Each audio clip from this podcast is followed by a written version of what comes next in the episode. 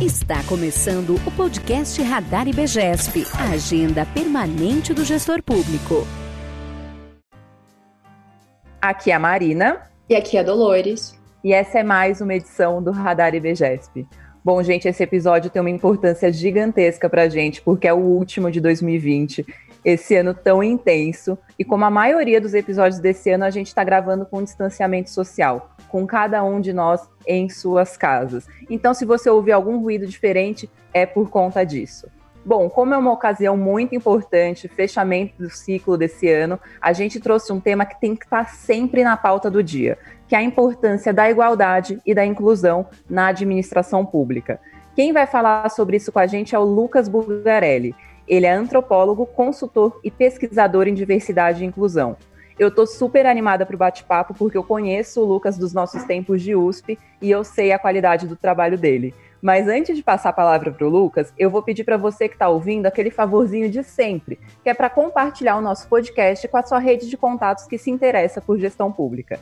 E agora, sem mais delongas, eu passo a palavra para nossa apresentadora de sempre, a Dolores. Obrigada, Marina. Bem-vindo, Lucas. A gente sempre começa com uma pergunta muito generalista, até para entrar no tema e apresentar para os nossos ouvintes. Então, eu queria te perguntar se você acha que a administração pública é um lugar para falar de igualdade e inclusão. Oi, pessoal. É um prazer estar aqui com vocês.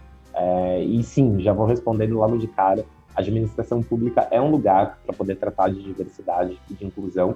Na verdade, a gente costuma dizer que é, a diversidade e a inclusão muitas vezes ela já até está presente em alguns aspectos, né? A gente muitas vezes já tem um, um público, é, a gente já convive com pessoas que são diversas entre si. A questão então é perguntar quais diversidades que ainda não estão sendo valorizadas e estão sendo transformadas em desigualdade, ou seja, se a gente parte de um Brasil que é tão diverso, né, com uma população tão diversa racialmente, culturalmente, é, essa diversidade ela está conseguindo ser mostrada, aparecer em lugares como a administração pública, né, que também tem uma missão.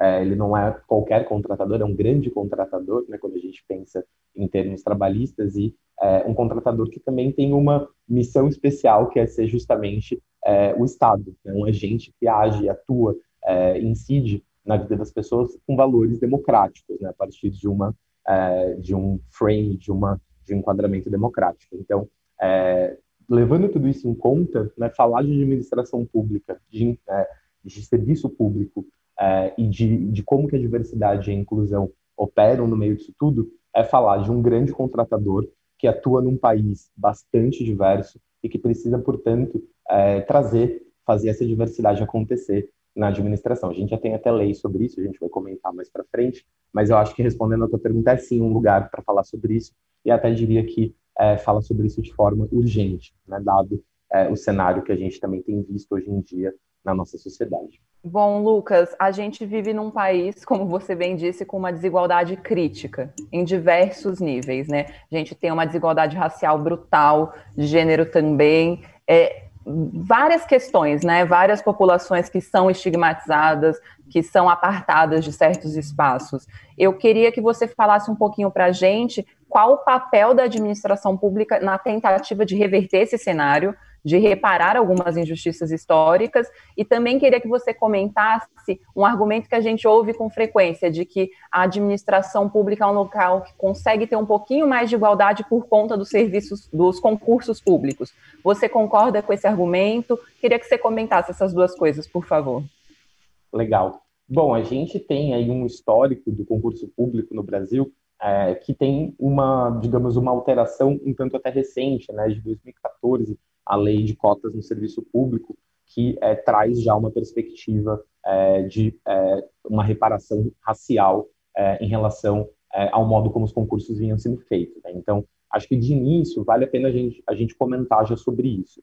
Quando a gente está falando de diversidade e inclusão na administração pública, geralmente a gente está falando de um processo por meio do qual o Estado brasileiro, por muito tempo, segregou determinados grupos, né, é, seja economicamente, seja politicamente, e que, portanto, desde, é, pelo menos quando é, tais grupos conseguiram se organizar e reivindicar na sociedade mudanças, mais democracia, né, a, a possibilidade de você usufruir plenamente da cidadania, que é, digamos, uma reivindicação bastante democrática, né, você falar, eu quero usar todos os direitos que essa sociedade me prevê, né?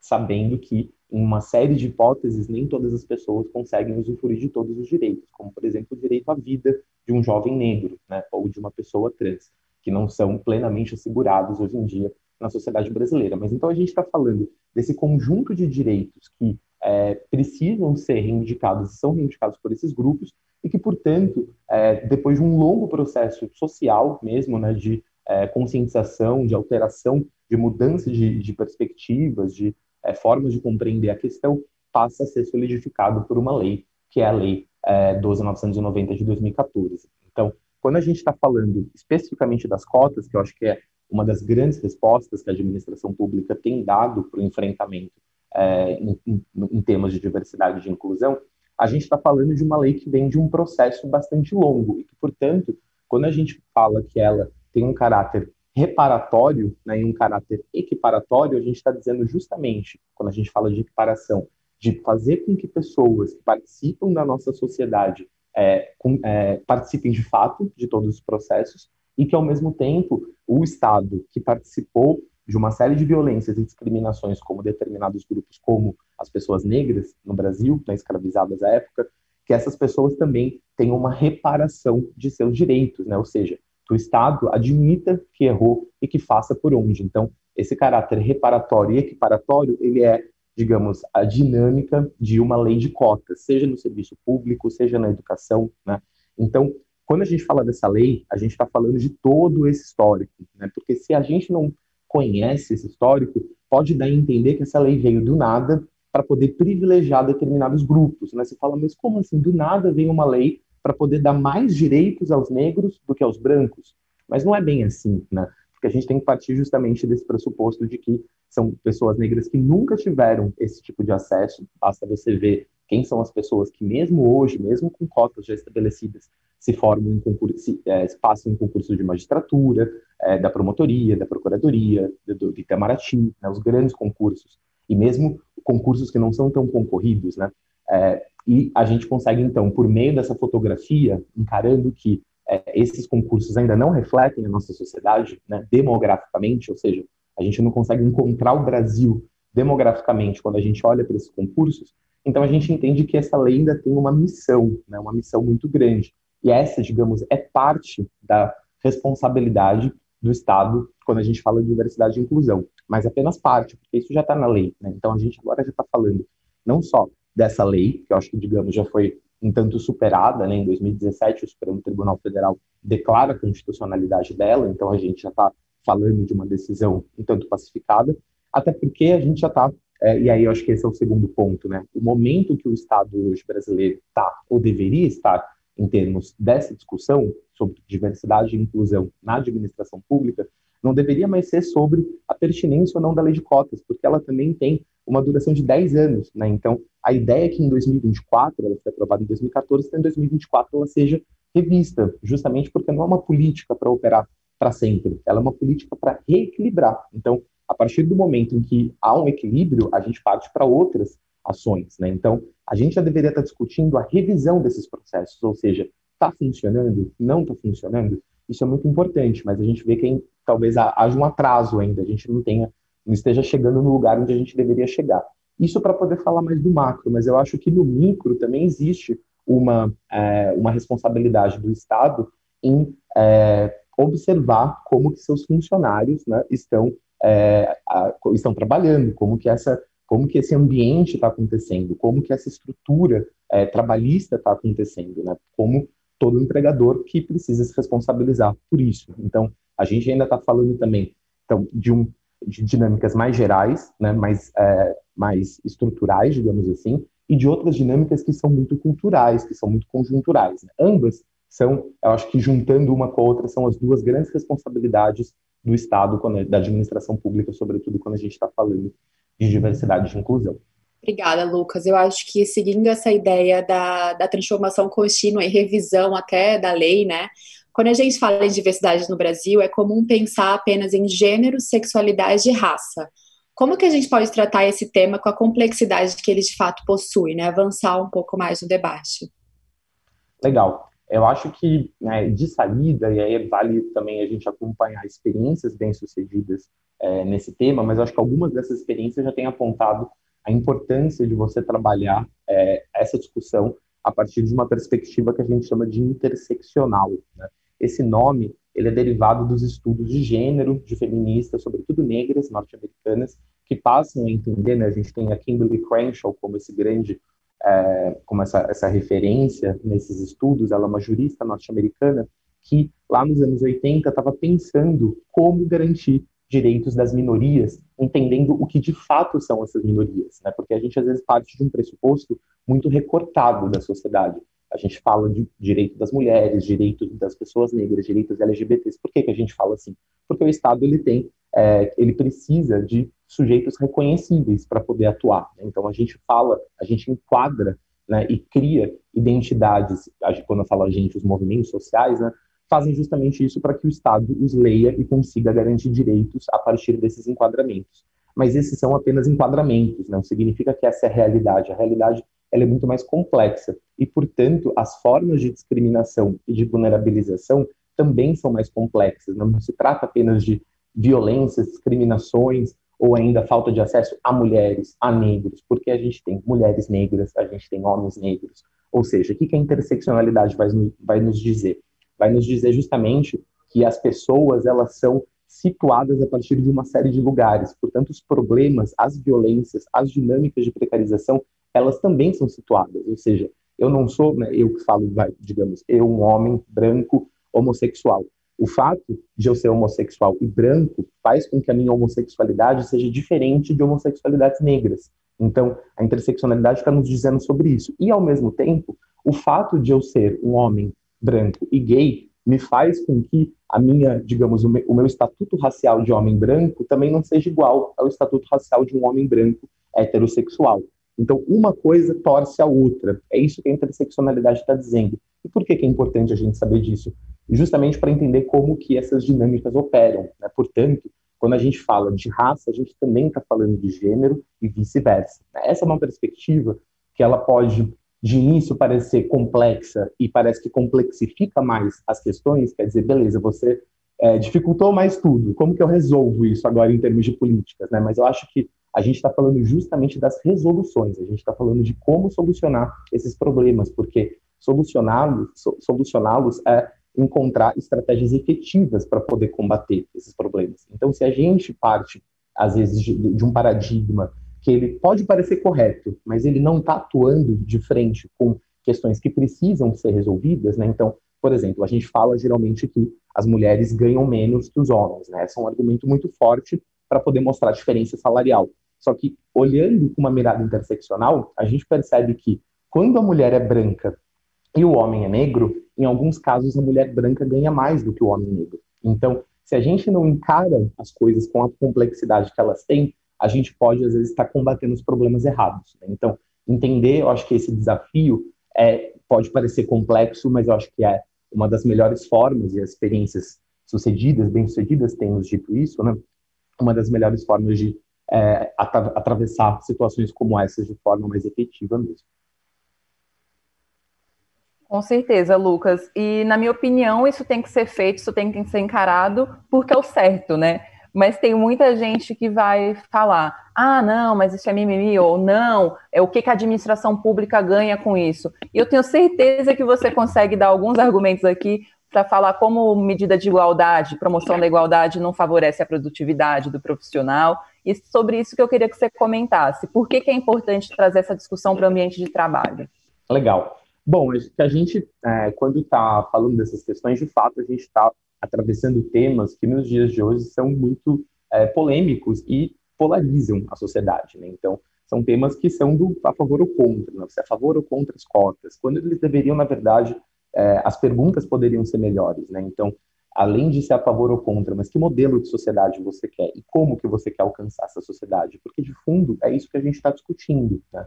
Então, quando entes sociais, atores sociais, stakeholders, eles começam a atuar no sentido da valorização da diversidade e da inclusão, eles estão entendendo que existe um cenário onde, é, mesmo que você não se posicione, você já está sendo posicionado, né, de, de certo modo. Ou seja, ainda que você não fale nada sobre diversidade e inclusão, você já está tomando um lado, no sentido de que é, não dá mais para a gente, sobretudo na administração pública, mas eu acho que é, quando a gente fala de trabalho no geral, ignorar os reflexos de processos sociais complexos, como o racismo, né, como a, o próprio modo que a mulher é, é, vista até hoje na sociedade brasileira, a população LGBTI, né, não dá mais para a gente ignorar que esses processos impactam economicamente essas pessoas. Né? Então, a gente está falando sobretudo disso. Então, acho que há, uma, uma diferenciação já necessária nesse sentido.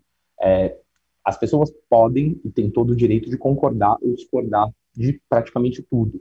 Mas o que a gente está dizendo aqui não é que você concorde com é, os direitos ou as, as perspectivas de ninguém, é que você compreenda como que o Estado, como um agente que também contrata, ele tem uma responsabilidade a partir justamente dessa compreensão que a sociedade passa a ter dos processos anteriores, o Estado passa a ter uma responsabilidade importante em nivelar, des, é, desnivelar para poder nivelar, ou seja, é, promover a diversidade e a inclusão como uma forma de resolver o seu próprio passado. Né? Então, eu acho que esse ponto ele deveria ser um ponto já em comum. A gente não quer uma sociedade desigual, imagino eu. Né? A gente não quer é, se é, orgulhar de ter uma sociedade desigual. Eu acho que a gente quer se orgulhar de ter uma sociedade que promova valores igualitários. E para promover igualdade nesse sentido, a gente precisa de políticas de diversidade e inclusão. Você pode discordar dos direitos dos grupos, agora, e aí eu acho que essa também tem sido uma dinâmica. É, para você é, ser considerado hoje um bom profissional, no, no, mundo de hoje, você precisa ser um profissional que tenha a habilidade de não discriminar. Né? Então, você pode concordar ou discordar desses valores, mas se você é um profissional que discrimina, então você já traz uma série de prejuízos, seja no campo da, da administração pública, seja no mercado. Então, é, é importante criar essa habilidade, até porque hoje em dia a gente sabe que existem leis já protetivas a essas populações. Então, não se trata só é, de consciência, né, mas de você não incorrer na lei do racismo, é, ou então na equiparação que o Supremo Tribunal faz mais recentemente da LGBTfobia como equivalente ao racismo, né, ou até mesmo é, fora do ambiente de trabalho, né, na sua convivência doméstica com a sua esposa, né, sendo você um homem. Então, é, é importante a gente entender isso. A gente costuma dizer que no mercado de trabalho, sobretudo na administração pública, a gente fala muito do teste do pescoço, né, que é, é essa forma de você é, conseguir avaliar por que, que precisa de diversidade, por que diversidade é importante. Então, agora fica um pouco difícil de fazer, porque a gente está na internet, mas ainda assim, se o pessoal tiver com a câmera ligada, dá para fazer o teste do pescoço, que é de fato você reparar quantas pessoas negras, sobretudo mulheres também, né, mas a gente está falando sobretudo de raça, é, é um teste aí que vem proposto pelo movimento de pessoas que defendem os direitos raciais. É, observe quantas pessoas negras você convive, né? seja no seu trabalho, seja na sua família. É uma forma importante de a gente avaliar por que, que a gente precisa dessas questões, né? por que, que é importante que, é, sobretudo no nosso ambiente de trabalho, é, a, a, nossa sociedade esteja refletida. Né? Isso faz parte também é, de um processo de otimização de processos. Então, é, a gente não está falando só é, daquilo que é certo, né? E a gente já está falando bastante quando a gente fala disso.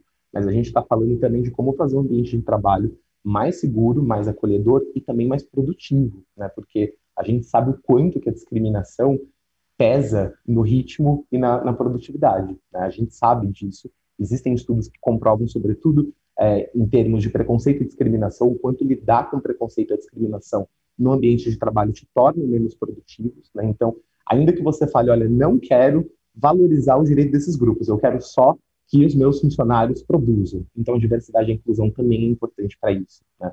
Então, acho que são uma série de argumentos que nos fazem entender a importância desse debate, mas acho que eu ficaria com aquele que é o principal. É porque é certo, né? é porque a nossa sociedade precisa é, refletir demograficamente aquilo que ela é em seus espaços, é, sobretudo de contratação. Né? A gente está falando de acesso, a gente está falando de produzir uma sociedade mais justa e equilibrada. Muito legal, Lucas. Pensando no que você fala, assim, da, dos avanços legais, assim, né, da previsão legal, da fotografia atual, como que você avalia o, o atual cenário da administração pública em termos de diversidade? Legal. Eu acho que a gente tem aí um histórico de avanços, né, que dizem muito também sobre a atuação de grupos de defesa é, de direitos raciais, de gênero, LGBT, o quanto que a gente conseguiu avançar nessa arena, se às vezes não pelo legislativo, pelo judiciário, né, por meio de decisões da Suprema Corte, que também tem, é, de certo modo, posicionado é, defesas importantes é, do Estado brasileiro a respeito do direito das minorias, né, mas acho que a gente também enfrenta é, um conflito grande que diz mais respeito não só às gestões especificamente, né, então a gestão federal, a gestão de alguns municípios, mas a um certo modo que eu acho que é, a política tem sido encarada hoje em dia no Brasil e o Estado e seus espaços também, é, que é um modo talvez de bastante descrédito. Né? Então, a descredibilização da política, a ideia de a gente não apostar mais na política ou não confiar mais no Estado como um mediador de conflitos e a política como esse mecanismo de operar o Estado, faz com que muitas vezes a gente abandone ou deixe o Estado de lado ou não se importe muito com as políticas que são produzidas por ele ou mesmo em disputar esse Estado, né, em, falar, em fazer, então, esse Estado funcionar para interesses que você acha legítimo para a coletividade que você está defendendo.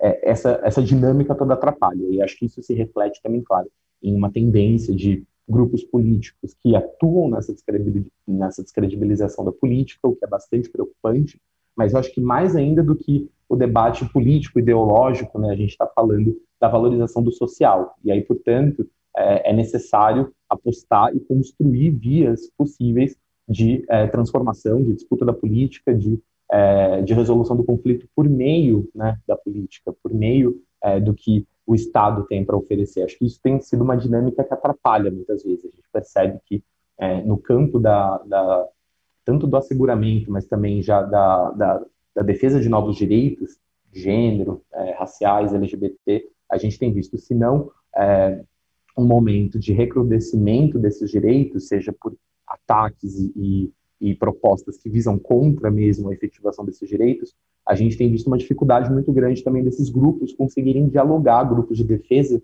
de direitos de minorias sociais, conseguirem dialogar com instâncias do Estado. Né? Então, acho que essa descredibilização vem de todos os campos, fazendo até difícil com que a gente é, fale hoje de produção de políticas públicas, que é algo essencial para qualquer democracia. Né? Não é só é, para o Brasil. A gente vê isso no mundo todo. Né? E a gente tem acompanhado esse processo de.